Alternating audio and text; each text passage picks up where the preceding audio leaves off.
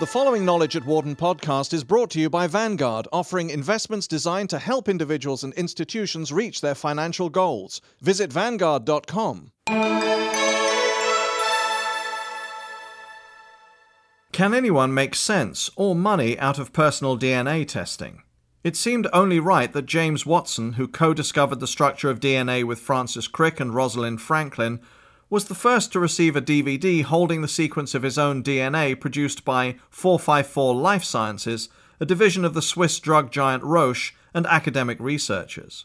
While DNA mapping technology under development at Roche and other companies has the potential to bring the long awaited era of personalized medicine closer, it's clear that enormous ethical, legal, and investment hurdles exist to build successful business models based on decoding an individual's DNA, according to Wharton faculty and executives in the industry. According to Stephen Sammut, senior fellow in Wharton's Healthcare Systems Department and a venture partner at Burrill and Company, the San Francisco life sciences venture capital firm, the emerging industry is fraught with complexity.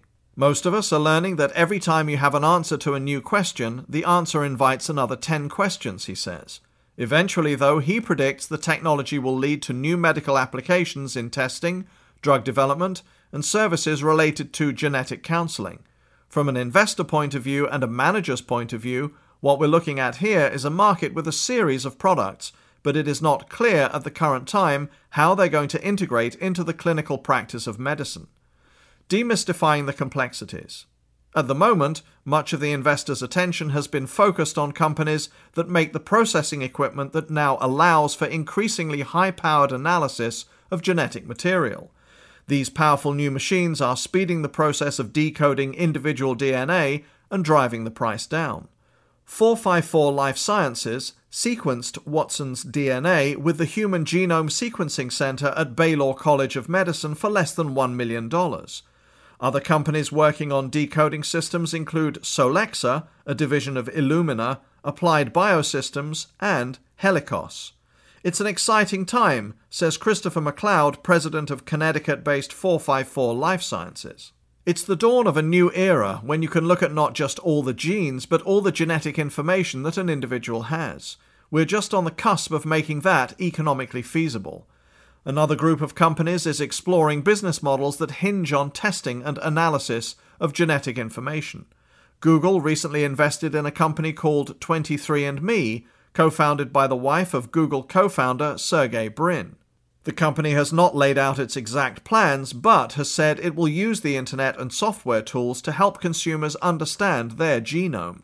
Can entrepreneurs such as myself and my partner demystify the complexities to provide a product simple enough for individuals to use and still be accurate, relevant, and above reproach? And can that information be delivered in an ethical and responsible manner?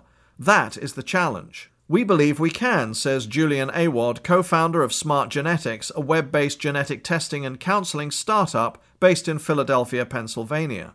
For the moment, venture capitalists are cautious about personal DNA tests, says Sammut. It does not look like there is a headlong rush into investing in companies whose business model is based on clinical lab services for genetic testing, he notes, pointing to privacy and other ethical issues as major sources of uncertainty.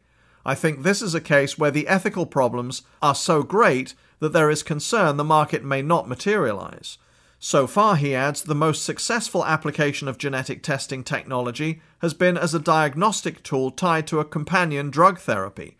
He points to Myriad Genetics, a biotech firm that makes molecular diagnostic tests to determine the risk of breast cancer, ovarian cancer, colon cancer, endometrial cancer, and melanoma skin cancer in individuals with a family history of cancer.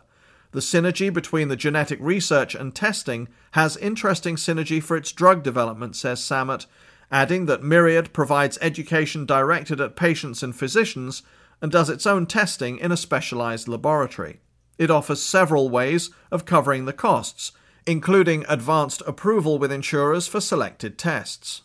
Provisions for privacy are built into Myriad's business, says Sammut. The company's decision to control execution of the testing as opposed to licensing to other labs assures not only quality, but protects patients in terms of privacy and accumulation of history. According to Sammut, there have been relatively few pure genetic testing firms attractive enough to receive venture capital funds. He says that could be related to the investment disaster with genomic and proteomic platform companies in the late 1990s, or worries that potential acquirers will not pay enough for these operations. McLeod thinks that companies hoping to develop the predictive testing market, at least in the near term, will continue to be limited by the vast amount of information that remains unknown. The challenge is, we still need to build a better base of knowledge that suggests which DNA is involved in disease and drug response. I think it will take some time to do that. The industry's ethical concerns are not linked to morality, as was the case in the debate about stem cell research, Sammut notes.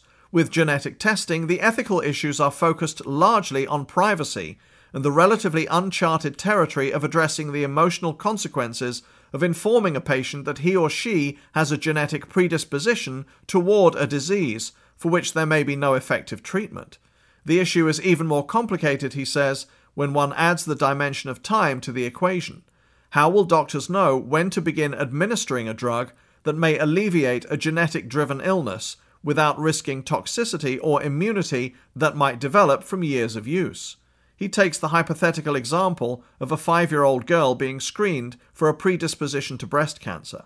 When should that child be given a drug treatment that might prevent development of the disease? At age 40? 30? And what if she contracted breast cancer at 41? Sammut asks. You're going to need a huge amount of data to know what to do. One might argue that it's going to be a field day for trial lawyers. We haven't begun to deal with these issues. Discrimination and genetic spying. Arthur Caplan, director of the Center for Bioethics at the University of Pennsylvania, agrees that ethical concerns will play a major role in the development of personal DNA testing. On the upside, he says the technology could be extremely useful for physicians as they talk to patients with certain genetic risk factors about changing their lifestyles to avoid disease later on. Patients could also rely on genetic information to make major life decisions based on their long term health prospects. Eventually, testing will become important in so called personalized medicine, where drugs can be targeted to genetic profiles, making these drugs more effective and less likely to create harmful side effects in certain individuals. On the downside, Caplan says, the technology could also allow schools, employers, governments, and insurers to require that individuals have their genes mapped. The information could then be used in ways to discriminate against people based on their predisposition toward a disease they may never actually contract. For some people, widely available genetic information could lead to discrimination in acquiring life or health insurance in countries like the United States that do not have universal coverage. It could even lead to more pressure to create universal healthcare in the US, argues Caplan. I think it would be a big motivator to create a minimal universal healthcare program if rich and powerful people suddenly found that they couldn't get insurance because of their genetic information. He says people could engage in genetic spying against others using genes obtained secretly from coffee cups or bedding. There could even be romantic implications, suggests Caplan. Someone might not want to marry you because your genes are going to produce offspring with problems.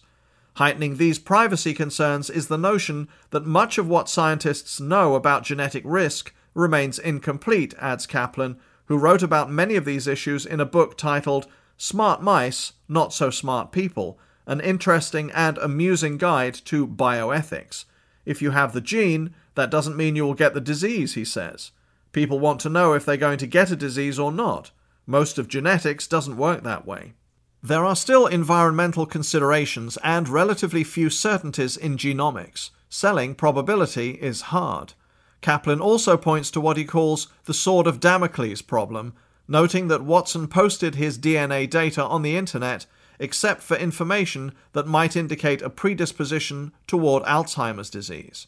At age 78, Watson didn't want to know about that piece of his genetic makeup. There are some things people don't want to know if there is no cure and nothing they can do about it. Yet, despite the problems, Caplan believes personal DNA technology will benefit society in the long term. I think it definitely is the future, but it's going to take some careful attention to the ethics and the law to maximize the opportunity because it's a tricky area.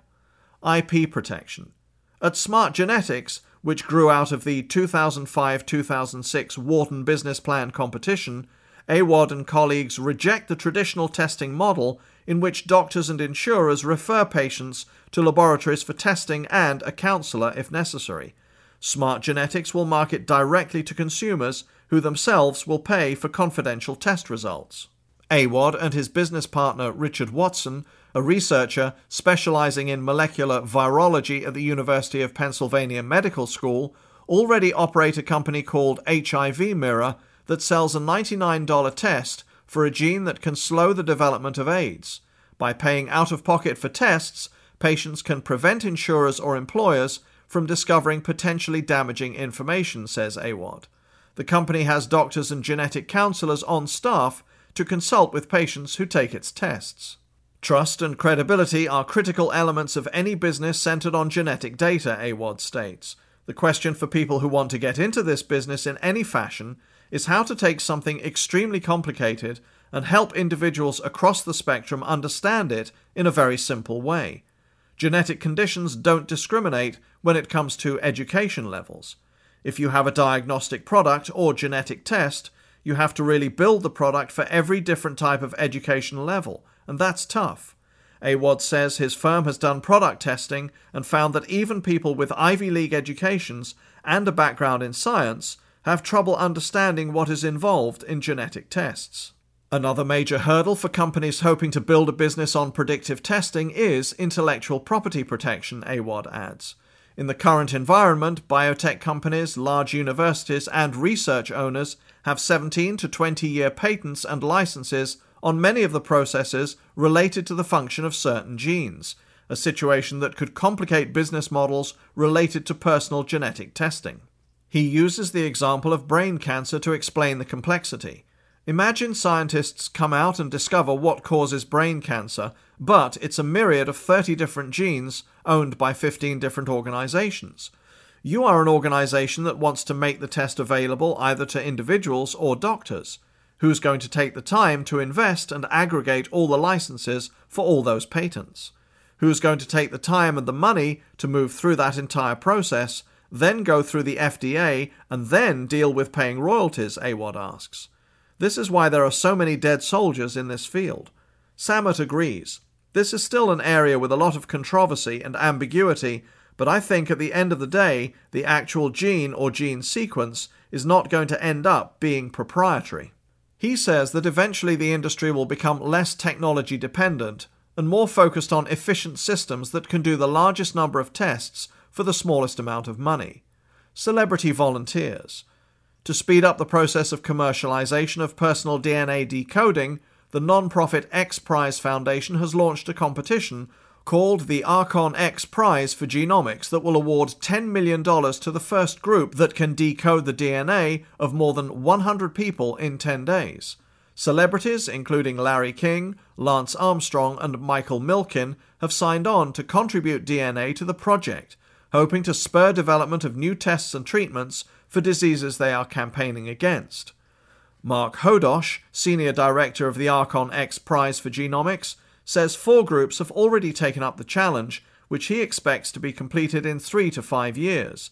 Without the prize, he estimates it would take 10 years to make personal DNA decoding commercially viable. Along the way, he hopes the prize can accelerate resolution of the many ethical problems and other obstacles that are likely to arise and hamper companies' progress in sequencing an individual's DNA. I think the medical breakthroughs will be revolutionary, but we want to make sure they are used ethically and wisely for individuals' benefit, not for employers and not for insurers, he notes. We want to have our finger on the issues and create discussion. We feel the benefits far outweigh the risks. As with all new markets, particularly when it comes to healthcare, the commercial development of predictive testing will depend greatly on who is willing to pay for the technology. According to Awad, attempts to legislate privacy protection for genetic test results have stalled and could potentially disrupt insurance markets. If individuals have more information about their own health, they could make decisions based on that information to take on more insurance or less. That process, known as adverse selection in the insurance industry, could hurt insurance companies that base their rates on medical outcomes across the population in aggregate. Awad, however, notes that the industry is working on new ways to overcome this problem. It's a short term adjustment right now. This is not something millions of people are doing. It is not really that commonplace yet. But hold the fries. Wharton Healthcare Systems professor Mark Pauly says the new genetic testing services could increase demand on already strained healthcare systems. What I would hope would happen is that people would be sensible and not rush out to get their DNA measured because they have as good a chance as having bad news as good news. The future of personal genetic testing remains a big if, he suggests. The connection between the ability to know what your DNA is and anything useful, other than discovering paternity, would have some health implications, but that really has still not happened. Pauly says he read about an intriguing genetic discovery a week earlier, but had already forgotten what disease it affected in the seeming avalanche of discoveries that are announced, yet appear to have little link to actual treatments. It's still as much of a crapshoot as it ever was, he says, of genetic testing and treatment. Knowing you have a predisposition to disease might change some people's behavior, but it wouldn't make them all behave. And the truth is, even if you have a bad gene, you might be hit by a truck tomorrow, so you might as well have a hamburger. For more information, please visit our website at knowledge.wharton.upenn.edu.